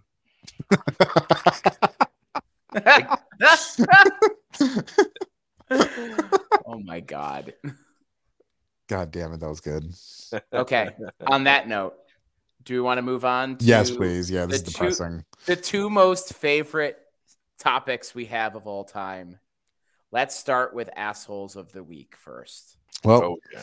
I'll start. Uh, so we were talking about obviously uh, wages, and this is all kind of centered around that topic we were talking about before. Uh, so the U S Federal Reserve Chairman named Jerome Powell uh, came out the other day, and he announced his plan on how to fix this inflation issue that we have going on, and it's by getting wages down. You got it. Not by trying to, you know, rein in government spending, not in trying to rein in corporate C E Os making like three hundred times what their workers are making. No, he believes that workers are making too much, too much money. Uh, quote, employers are having difficulties filling job openings and wages are rising at the fastest pace in many years. So his solution is to bring wages down at a time in which we are potentially heading towards a recession and people are scared and there are going to be people who are going to be without jobs and probably no savings because of COVID. Savings um, are down, by the way, too. Of course they are. Yeah, that makes sense. A lot of people ate through their fucking savings during COVID. Mm-hmm. By the way, COVID's still an issue. Um, hasn't gone away. And uh, so, yeah, so he he believed he used the term workers need to be disciplined by the labor market. They're saying the quiet part out loud at this point that they fucking hate you and they want you to be poor. Because they want to give more money to their fucking corporate C E O friends. So fuck you, Jerome Powell. Got fuck him. you, Jerome Powell. Um, oh, that, that guy just, you know, you, you could you could cut my wages, but first, like a loaf of bread has got to cost fucking twenty-nine cents again.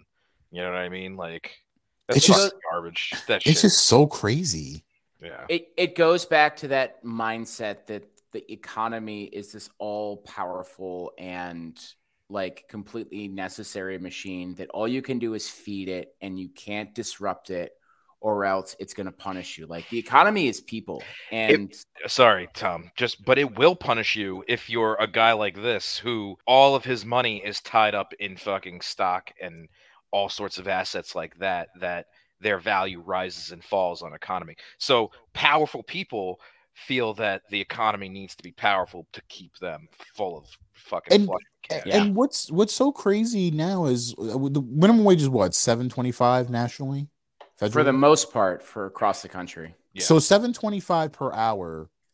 As it's been that way since two thousand nine. Back in nineteen sixty-eight, it was like a dollar sixty, which today would be like over thirteen dollars. Mm-hmm. So like. With inflation, the minimum wage has not even like we're not even making as much money as they were back then, just because the dollar amount's higher. Like per inflation, how do they expect like how do they expect people to live? How do they expect people to fucking pay their rent and be able to fucking afford food? They want more debt. They want this country more debt. This country already had a big problem before COVID about people not making enough money in their current jobs to be able to like live. Honestly, the only way they're going to solve this is by paying people out of it. Like they're going to have to spend their way out of it. And I, regardless of what political party has the idea to raise the interest rates and anybody who says it, that we're going to have to tighten our belts, that's not going to work. Like people have hurt too long. It, it it also goes with the idea that all that every solution is a patch to mm-hmm. a real problem. We kick and, the can down the road over and over and over again.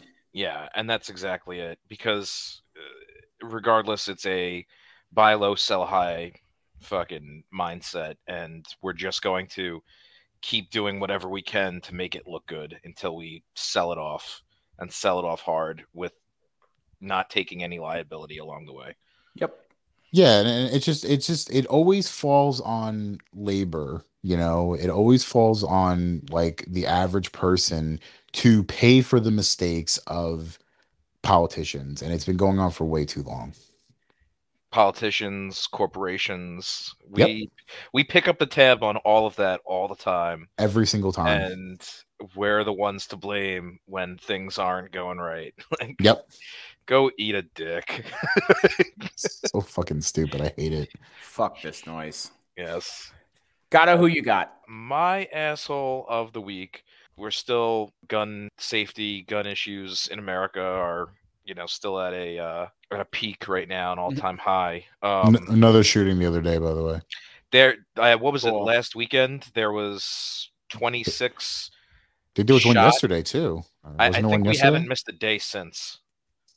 Jesus fucking Christ. Yeah, so it's on the rise right now. Um, Blake Masters, Republican candidate for uh, the U S Senate in Arizona. Um, he's also a Trump pick. Um, claimed gun violence is largely a racial issue. No. Yeah. I, I bet he did. So I think the quote from him was, "We do have a gun violence problem in this country, and it's gang violence." He was on the Jeff Orvitz show when he said this in April. Fucking idiot. Yeah. Um, Oh, he, he went on to say some more stuff like, it's people in Chicago, Saint Louis, shooting Jeez. each other. Very often, you know, black people, frankly. Did he say that? Yes. And the Democrats don't want anything to do about it. That's probably true. Um, but, like... He this said is, it's black people, frankly. It's people in Chicago, Saint Louis, shooting each other. Very often, you know, black people, frankly. Jesus Christ, what the fuck? Yep. He's a believer in replacement theory. Of course oh, he is. Of course he is. Yep. And and like that's like, are you paying any fucking attention to the news? Because if you if you were to make, I think they've done these, you can like look them up online. There's like a composite of all like the active shooters, and they'll they'll give you a composite of all the suspects, and it's it's a it's a very white crowd. Yes, it's a very white crowd. It's just, again, like we're talking about, and these are people that are running for some of the highest offices in our in our country, and they are believers in the theories that make people go crazy and commit atrocities, like the one in Buffalo, the one in Uvalde. You know, these these ideas that are are perpetuated and spread around, and they're they're a larger they're they're a larger symptom of. of what's causing the violence, right? Um, is, is this type of thought process. And like to be on a national setting and to say shit like that. And then like, and this is what annoys me, is that, that they'll turn around and they'll say, well, statistically looking at so-and-so and this data, it's like, dude, we have a million data points for a million things these days. Anyone can make any argument out of any piece of data if they look at it through whatever fucking lens to make their point, right? There's confirmation bias, like stat manipulation for sure. It, it is. And like, I, I just, I want to highlight this guy because like, you know, we might have to hear from him on a fucking regular if he ends up fucking winning the Senate seat in fucking Arizona. And like, is he, just, is, we don't is he, more. Is he going against Sinema? Uh, I, can't, I always mispronounce her last name. Sinema? Uh, yeah. Is he going against her? Because I know. Um, uh, no, no, no. Mark Kelly. Face off, right, and Mark so, Kelly. Okay. Oh, so Mark Kelly. Okay. Because Mark Kelly was like the interim guy after McCain had passed. Um, I think I think Mark Kelly should probably beat him. Um, but it is Arizona, so it's like, I don't... who knows, dude? Yeah. Yeah, it's so up in the air. Because well. things have been pretty wild over there since uh, since the twenty twenty election. So that's fucking crazy. But it's like an echo chamber making it's making more violence. You know what I mean? It's a perpetuating machine. Oh yeah. Comments like this do not do not stop this. They they they only exacerbate what's already happening out there. You know, you're an asshole, right, man. Like, don't say that shit. Well, he's only going for one side of the the you know yeah. the demographic at this point. So he's he's going after the one infinity uh, stone. Yes, for his gauntlet. Yeah.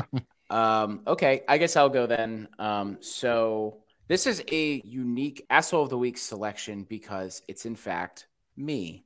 Oh. And the reason why I am the asshole of the week, or my pick to be asshole of the week, was because I thought you, Gatto, and you, Q, were exaggerating how fucking awful the Charlotte airport is. I owe both of you a huge, huge policy apology. I really had no idea how fucking horrible that experience was going to be until Thursday morning when I went to that airport, where flying in the United States is just horrible to begin with. Yeah. Because you basically show up in a big steel box and be yelled at by everybody who works there like you're an yep. idiot. And there's nine thousand fucking people there. And for whatever reason, everyone's I Q drops off a fucking cliff as soon as I see a Subway or a Quiznos or a Jersey Mike's there, and they feel compelled to stop in the middle of the fucking terminal and we're like staring at the menu. Go in. Like, don't stand around. But the Charlotte airport experience was fucking horrible, both flying out and coming back in. The line through security was insane, and yeah. for no other reason other than they could. And anytime you like stepped like a foot outside of the line that they told you, there'd be somebody running up to you yelling at you. And I'm just like, dude, it already costs a shit ton of money to fly. And now I have to go here and basically be hazed for two and a half hours. And then I have to get on this fucking plane that has only become less and less of an enjoyable experience the the older I've gotten. Yeah. So all that to be said, I completely did not believe you when you said flying into Charlotte Airport was bad. Um, I didn't believe you when you said flying out was bad either. So I am the asshole of the week um, from my perspective because that shit sucked. So my bad. Yeah, it, for for context, for context purposes, Gatto and I were going going through security, and obviously, as you know now, Tom, it's not fun. And we're getting text messages from Tom, like aggressively asking us, like, what's the fucking holdup? And I'm telling him your fucking red state bullshit is is is not moving. And like, did not believe us, so I'm glad he finally has some context. I'm sorry you had to go through that, but I am a little, I am a little happy that you got a little context. Well, they said it was all like constructions and things like that. I did not see any fucking construction when I walked in there. No, they they just know that there's nothing you can do about it. Like, I'm surprised they didn't spit on you. I, yeah. I mean, if I had asked one more question, they probably would have. Like the way that they had their security system, like the the scanners, the body scanners and all that thing, the way that they had set that up, they assumed like I was on the ground floor of like the plant that built that fucking thing. They're like, how do you not know how to use this? I'm like, because I don't work here, dude. You come to my job and I'll assume that you know what the fuck you're doing there. So but also, too, like, people become stupid when they go to the airport. Like, walk fast. Everyone around you is walking fast. Why are you walking slow? Dude. Get out of my way. Like, you should – I don't know how to make that experience better. That That is – I don't know, man. That is something that is just – it it exists everywhere, dude, that part. Oh, I know that, but it's just airports in general. Like, as soon as people get there, like, oh, Panda Express. Like, have you never seen one before? And listen, if you're going if you're going to Panda Express at the airport, like, good fucking luck. You your intestines. Everybody on the flight you're going on. Your but- intestines are done for. Question, Tom. When you were did you did you check luggage? No, oh, I did not. Because that was the real part of the experience that I really wish you had had, because for whatever reason, what is this in the South, by the way? Southern air conditioning is basically like me blasting my furnace here in the North. I don't understand why, like, the cold air that's coming through the vents is still hotter than anything I'm pumping through my house the coldest day of the year. I don't. Yeah. Oh no. Yeah. Like I'm, I'm standing there and like I'm sweating bullets in that, like waiting for my fucking bag to come. It was and a Mitch McConnell sauna. I have I, I have Gatto fucking pestering me. He's like, my bag's gonna come first. I'm leaving. And I'm like, I'm telling him that karma's gonna fucking come back to bite him because of that. And literally, guess what happened? His bag came fucking you, first. You were you were just too anxious about it. That's why I knew it was going to happen, man. I think the real problem, though, is is it doesn't matter how hard, like how cold you have that room is. There's just sea of humanity that's in there. It's just going to make everything so much it's, warmer. It's just all hot breath, other people breathing on each other. Yeah, everywhere. It's moist. Torture. It's it's it's not even moisture because it's it's humid outside. It's moisture because there's too many human beings in one area. You have people yeah. stopping in the crosswalk to look at their phones. I'm like, don't stop, keep walking. And I want to just like push all of these people out of the way. Like, you have to learn that this is not a place where you can kind of dawdle and fuck around. Like, a, a lot of people don't have that panache in a fucking airport, dude. They don't have those like refined human skills you see elsewhere. I don't then know. They what should hide is. in the fucking Brooks Brothers then, for all I care. Like, I, I don't understand. Who's also why. going to Brooks Brothers in the airport too? Who's like, oh, I need a suit. Right I, I gotta, I gotta be honest. There was one time that I forgot to pack like my socks. I was like going between like city to city, and I like completely ran out of like. I left without my socks and underwear, and I had to go into one of those stores and buy socks and underwear. Don't that you feel it. silly now, Tom? Dude, by I the way, do it. But like, you could just literally just sell socks and underwear, and most people would probably be set because I yeah no one's buying an overpriced fucking Brooks Brother fucking pinstripe suit fucking three piece. Like, it's not yeah, happening. I agree with that. Yeah, they're not making big sales. It's all just like, I'm gonna buy a tie. Yeah. All right, so I went first on asshole. So Tom, you went last. So Tom, start us off with pick. We'll snake around, huh? All right.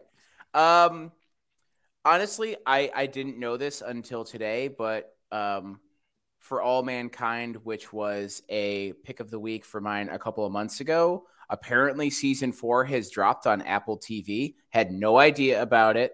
Um, all I did was watch a commercial today that said streaming now. So apparently it's out now. So For All Mankind, season four is going to be my pick of the week. Um, I also have a couple other ideas as well, but I haven't watched those yet. Some recommendations that my parents gave me. So next week I'll hit you up with some new ones too, but check nice. it out. For All Mankind. For those who don't know, the, the show takes place in an alternate reality if the Soviet Union landed on the moon first. And awesome. all of the things that happened after that. So cool. Great show. Nice. My pick is going to be Adam Sandler's new movie, Hustle, on Netflix. As you just talk shit about it. I will say it does look quite good. I've heard good things, too. Uh, I mean, you know what? Like, I don't know what it is about, like, sports movies. Maybe it's it's that, like, we're all still kind of suckers for, like, that, that, that storyline. Well, like, yeah, like that that hard work. If if you have talent and you, you put in the hard work, like, you can rise to the top and you can make your dreams come true. It's uplifting. It's still an uplifting message in the end. And this doesn't shy away from that. Like, basically, it's it's a it's a modern take on a Rocky story. You know what I mean? They they create a a situation where, you know, here's here's a player from Spain who has a lot to risk by taking time off from work to essentially try out and make it big in the N B A, because by accident, Adam Sandler, who is a scout for the seventy-sixers, happens to stumble upon what he believes is like a once-in-a-generational talent. And there's a lot of N B A stars. It's actually produced with Adam Sandler and LeBron James. They they oh, came awesome. together to make this cool. project happen. Um, and I think it's incredibly well done. It got really high ratings from both critics and on Rotten Tomatoes. I think overall, it's they're saying it's like his third best film, um, behind Uncut Gems and the I, I always I think I say it always wrong. The Morowitz. No, Morowitz Diaries or whatever. That's like his top, like second second highest. More. I yeah, look it up. I don't know. Um, but you know, all I was, in... I was gonna say punch drug love. Mm-hmm. Yeah, that's a great one too. But uh, I think it's... he he can act. Like, I don't know what he does half the time with like the little Nicky shit, but he can fucking legitimately act pretty well. Um, it's so weird to see him do these movies sometimes that are just so fucking like... What was that movie with him where he plays the sister, Jack and Jill? Yeah, Jack and Jill. That fucking yeah. movie. Jesus, I. I mean, that's like there, and there's infusion of that type of Adam Sandler always like humor in in any role he's playing, but like, it's kind of perfect for when he's kind of he's playing this talent scout. So there were times during Uncle Uncut Gems where he slips into like Bobby Boucher voice, and it's like, okay, rein it in a little bit, and then like he's back, and it's like, but that like, yeah, he's on a tear lately. He's been doing really well. I'm actually I've been meaning to watch that. I might dig into that tonight. Do you think he finally realized that all of those movies were kind of ruining his reputation, and he's hard, it'd be very hard for him to get any like good roles again? No, I don't, because I think I think he's the smartest man in Hollywood. He gets paid a lot of money to do these movies that are basically him goofing off with his friends. He's given Rob Schneider a career. He's given those two guys, I don't know their names, but they're they were like the friends in Big Daddy. Yeah, the, the two gay guys, um, they've given them careers. So I think he just looks at it like, I'm just making goofy movies with my friends, and like he gets paid a lot of money to do them. So, but I, but like the thing about Uncut Gems was the Safdie brothers both said there was he, it was either him or nobody. Like he was had to be him. So like they really wanted, and I would have loved if it was Kobe. It was supposed to be Kobe before Kevin Garnett. I, I would have loved if it was Kobe. Mm. It um, I think I think with Uncut Gems as well as Hustle, the, this movie Hustle, yeah. um, I think that they found roles that fit his character, like who he is as a person, hundred percent, and that's why it's it's a good it's a good movie for that reason that he's in. I think they could have put anybody in that role, and it would have been an okay movie, but he actually makes it good being him in this movie. And Sa- Sandler can play ball. Yeah, like he's, he's, huge he's sports guy. really he's really good at basketball. Yeah, like I've seen like videos of him, like people recording. He'll just go to like a pickup game and start playing, and he's actually quite good. So it kind of fits with his love his love of basketball. So it's cool. Yeah, check it out. So um, I'm gonna start off. Uh, I did Barry, uh, I believe, last week, mm-hmm. and season three finale dropped last night. If you're not watching Barry, smarten the fuck up and finally watch it, because may have been the it's only a half hour. It may have been the best half hour of television I've seen in a long time. Um, so if you have not watched it yet, do it. But uh, I'm, my pick of the week this week is going to be a podcast. Uh, Conan O'Brien Needs a Friend. Um, I've loved Conan O'Brien for so long, and it's kind of an interesting format. So I finally kind of just got around to listening to it. Um, the mindset behind it was that for a long time, he's probably, he did late night, and he's basically said that over the twenty-five years or so, he's never really had a lasting friendship from anybody he's ever had on his show. And he's kind of bringing people on to discuss, like, does like basically do they think that they have like, you know, a rapport with each other?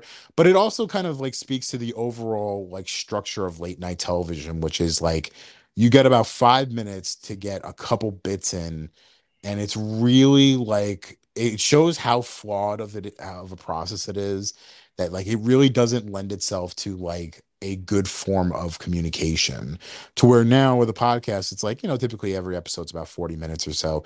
He gets that time to be able to kind of like sit there and actually have a conversation with these people. I think he's one of the funniest people. I've always thought he was one of the funniest people alive. So for me, it's a, it's a treat to kind of let him just do his own thing and not be restricted by the F C C. He's a really funny guy. He's like, so fucking funny. Like, and not in a kind of a dumb humor way, but he's just real smart. He can have a conversation about anything, but also keep it light and funny. Yeah, he he has a way, and I, lo- I love what he does too. There's uh, his assistant is uh, named Sona Mosesian. She's uh, been his assistant for like over a decade. He includes her in a lot of the he included her in a lot of the bits that he did. She's uh, another host on his podcast. She's recently wrote a, wrote a book. He raises the people around him up. Yeah, and he understands that like a lot of the people he works for are funny. If you've ever seen uh, his associate producer back on his show, Jordan Schlansky. There's he made a series on his show of bring him. He's a very weird guy, and like it's totally oil and vinegar. Like they're not they're so diametrically opposed. It makes great te- television. Uh, you can look up if you've ever like want to go down a wormhole. YouTube uh, Conan and uh, his associate assistant uh, Jordan Schlansky. They're hilarious videos. But like he has that. Like it seems like people like working for him too. So like I. I think he's generally like not only one of the funniest people, but he seems like a good guy. So I'm I, I, I'm enjoying the show so far. Uh, a lot of good guests on it. Yeah, Conan's cool, dude. Very cool. Tom. Very um, cool. Very legal. Very cool. Very legal. Um, speaking of very not legal, as it turns out, I just read this, so I apologize for dropping breaking news. But oh fuck! oh god. It, it, It turns out that uh, Donald Trump got two hundred fifty million dollars in donations from people, and they can't locate ninety-seven percent of it. Awesome! I can't wait for the Demo- shocked by that one. I can't wait for the Democrats to do absolutely nothing about it. Yeah. So all that to be said, folks, thank you all again for tuning in to the Second Mouse Podcast. Here we are a lifestyle podcast, and we do a, a number of things these days. Um, we bring on guests, we bring on our friends to talk about things, but most of all, this show could not be done without listeners like you. So do us all a favor and tell your friends about them, or if you don't have any friends, make some friends. Um, this show um, is on all your favorite streaming platforms. And still, again, the Apple folks continue to crush it. Spotify, get your shit together. Figure it out. But you can find us on all of the major streaming platforms. So give us a review and a five-star rating and help us get our numbers up so we can get on that top ten board. Lastly, do us a favor and follow the Second Mouse Podcast in all your social media accounts like Instagram and Twitter and MySpace and all Friendster. the other and Friendster. Yeah. Um, the Second Mouse Podcast uh, is here for your likes and for your follows and your jokes, but also too, if you want to communicate with us about what your assholes of the week are, what your picks of the week are, or if you have any topics that you want us to talk about, do us a favor and D M us. Also, uh, continue to listen to our episode last week with our friend Connor, who's the gin distiller. That's a really cool episode in the sense that, again, you can learn how gin is made and also the ways that you can pair it and ultimately learn about the ridiculous shit that we talk about regularly. So once again, folks, thanks again, and we'll see you all next week. Bye. What I'm going to tell you is that the working class and the middle class of this country are in serious trouble. We are moving toward an oligarchic form of society where a small number of billionaires not only have extraordinary wealth, they have extraordinary political power. We are living at a time when half of our people are living paycheck to paycheck in the wealthiest country on earth, when seventy million Americans have no health insurance or are underinsured, when we have a starvation minimum wage at the federal level of seven and a quarter an hour, where half of the elderly workers, older workers in this country have nothing in the bank as they fear retirement. What I believe is that now is the time not to defend the establishment, which is doing phenomenally well.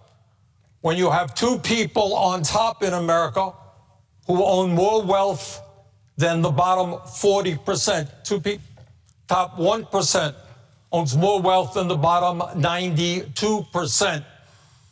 C E Os of major corporations today are making three hundred fifty times more than their workers, and we have more income and wealth inequality than any time in American history.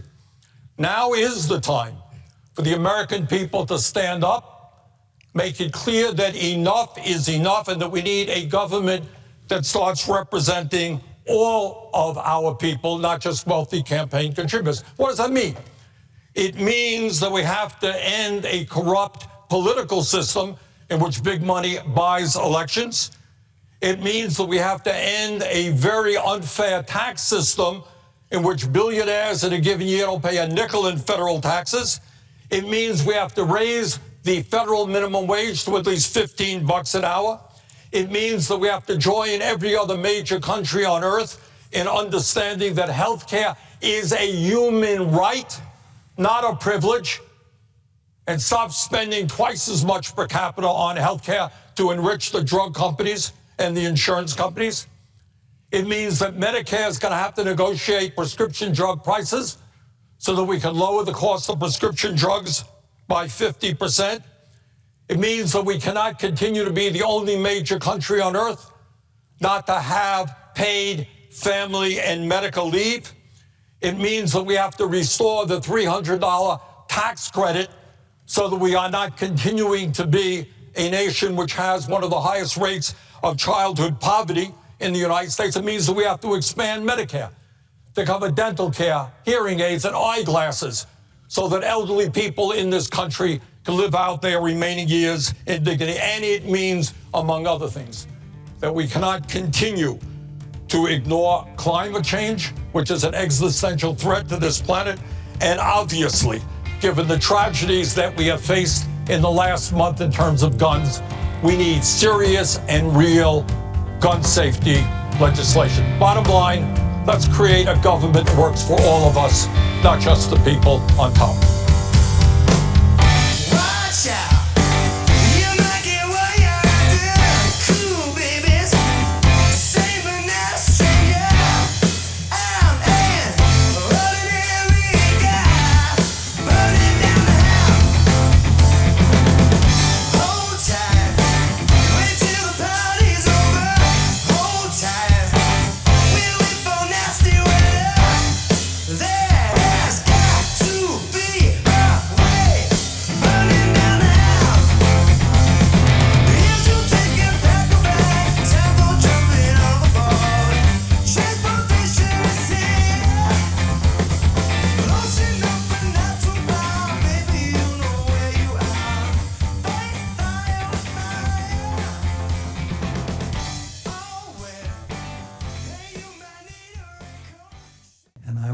And I'm one of the first to feel the burn.